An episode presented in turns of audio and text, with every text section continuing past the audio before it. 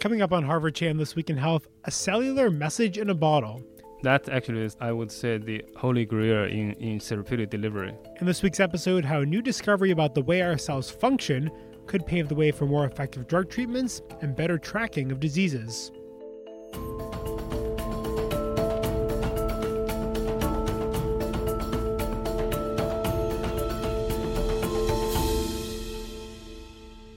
Hello and welcome to Harvard Chan This Week in Health. It's Thursday, November 9th, 2017. I'm Noah Leavitt. And I'm Amy Montemuro. In this week's episode, we're delving deep into our cells with talk about some exciting new basic science research coming out of the Harvard Chan School. The findings hinge on cellular messaging and could have important implications for disease treatment and may even change how public health researchers can track the impact of harmful environmental exposures such as air pollution. Quan Lu is Associate Professor of Environmental Genetics and Pathophysiology, and he directs a lab that is mainly focused on using genetics and genomics tools such as genome editing to study environmental and lung diseases such as asthma. So, for example, one area of focus involves studying a particular gene that is important to the development of asthma. But in this episode, we're talking about something that grew out of a chance discovery in Lu's lab. It's something that uh, grew out of this uh, uh, one peculiar finding we had in the lab a few years ago, uh, we were looking at uh, how the cells behave under certain conditions. And what they found is that cells can secrete something called microvesicles into the extracellular domain, basically the area that protrudes out of a cell membrane. These vesicles are called extracellular vesicles, or EVs, as we'll be calling them throughout the episode. Lu and his team researched a specific kind called ARMMS, or ARMS, and their work has helped explain the mechanism by which these vesicles get out of the cell.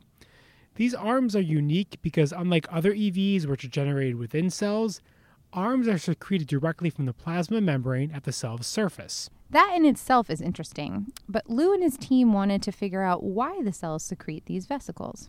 And the reason these arms contain molecules that can be used for something called Notch signaling, which is a type of intercellular communication that normally requires cell to cell contact we show there's uh, you know notch receptors that sits on this uh, on the surface of these vesicles, and these vesicles were able to carry these uh, active notch molecules from one donor cell to another in recipient cells to initiate a very specific receptor signaling.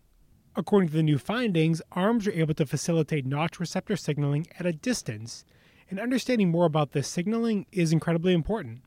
As Quan Lu explains, humans are multicellular organisms, and each of our organs, the heart, the brain, the lungs, are packed with cells that need to communicate with each other. So, a cell that sits in the brain may need to communicate with the lung, and a cell in the lung may need to communicate with the cell that's in the liver or the heart. And biologists do know a lot about the ways in which cells signal, such as using proteins or hormones. But the cellular messaging mechanism that Liu and his team discovered operates in a different way. What do we suggest in our studies that these microvesicles can also uh, signal from one tissue to the other, from one cell to the other, and this is a new type of signaling. Uh, and the difference uh, between this vesicle signaling and the let's say hormone signaling is that for the hormone you have one molecular, okay, let's say protein or peptides, in this uh, small vesicle, you can imagine this vesicle can carry many different kinds of molecules, you know. Therefore, their signaling capacity is bigger than the traditional hormones. Because these EVs are secreted directly from the plasma membrane at a cell's surface, they have a unique ability to fuse to recipient cells. But this mechanism also makes them uniquely suited to carry certain molecules. As Lu just mentioned, they can carry a wider variety of molecules. He says that these EVs can act as messages in a bottle between cells, although it's a little more complicated than that basic analogy. In fact, these vesicles they not only can carry uh, message inside, can be proteins, can be uh, nucleic, a- nucleic acids like RNA, DNA, but also they have message on the surface of these vesicles. So in, in a way, it's more uh, sophisticated uh, more complicated than a message in a bottle. But the the simple analogy, yes, it, it's sort of like uh, the, they use these vesicles to send messages, and the message can be inside or outside. And the hope down the line is that scientists will be able to tweak what these EVs are carrying to deliver targeted messages, such as therapeutic drugs. Harvard University was recently awarded two patents based largely on Lu's research for technology to explore this area.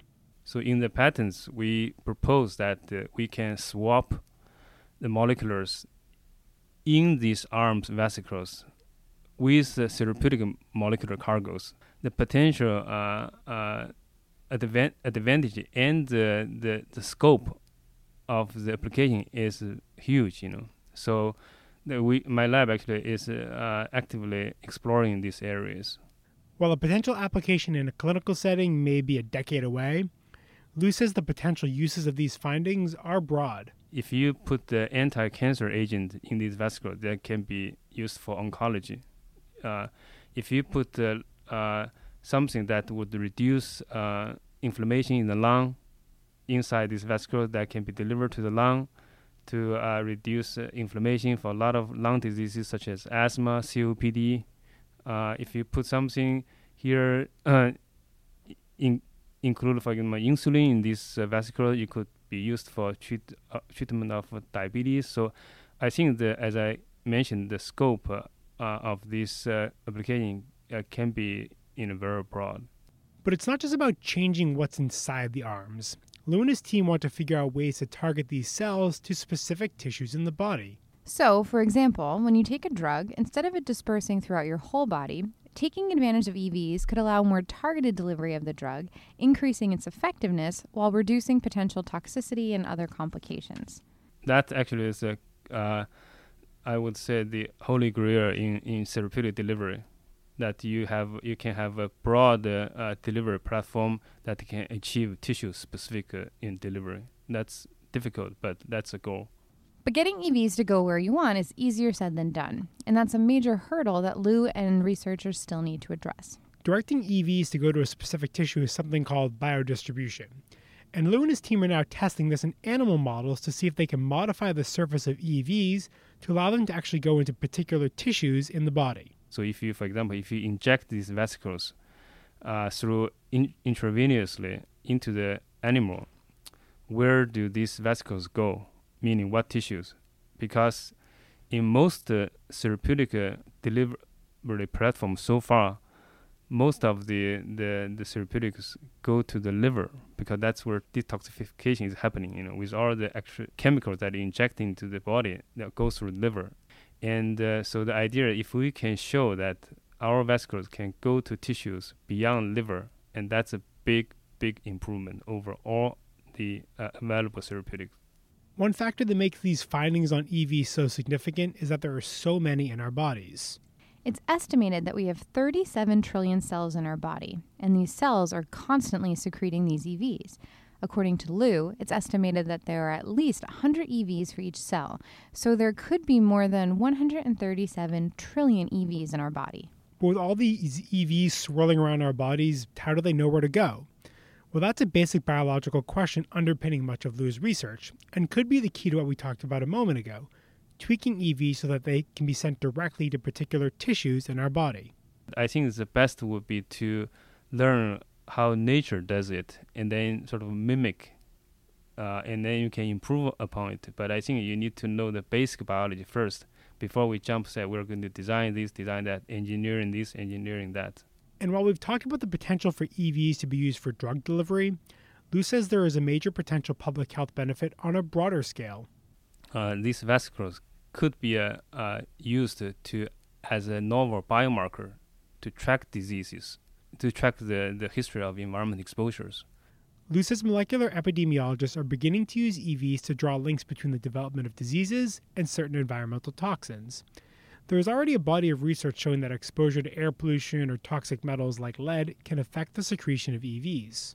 And because these EVs would look different in a disease state, it may be possible to measure the health effects of something like air pollution, not just at the individual level, but on a large scale. So, say for example, you could draw blood from a large group of people and then measure changes in EVs to track the development of conditions like asthma or COPD.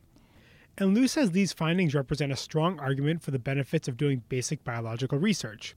When they started this area of research more than five years ago, they didn't know about these potential benefits. We did not start it, uh, saying that, oh, we need to deliver these uh, uh, drugs, we need to find markers. Then we need to look for these certain things. But actually, this project that grew out of this curiosity, we just find that cells can secrete these vesicles. We didn't know what they are, what do they do, and then what implications they may have. So just by digging into the basic mechanisms, and we realize that these are actually could be potentially very useful to for a lot of things.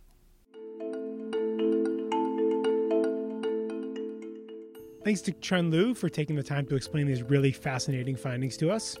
If you want to learn more about the work being done in his lab, we'll have a link on our website at hsph.me slash this week in health. And just a programming note, this will be our last new episode for a couple of weeks. In the next two weeks, we'll be replaying two of our past Thanksgiving episodes. Next week, we'll be sharing a great interview with Guy Crosby of America's Test Kitchen, focusing on the science behind the perfect Thanksgiving meal. So hopefully, you'll get some cooking tips you can use around the holidays and year round. And then the week of Thanksgiving, we'll be sharing tips for having a more sustainable holiday meal. In the meantime, you can always find our older episodes by subscribing to this podcast on iTunes, SoundCloud, or Stitcher.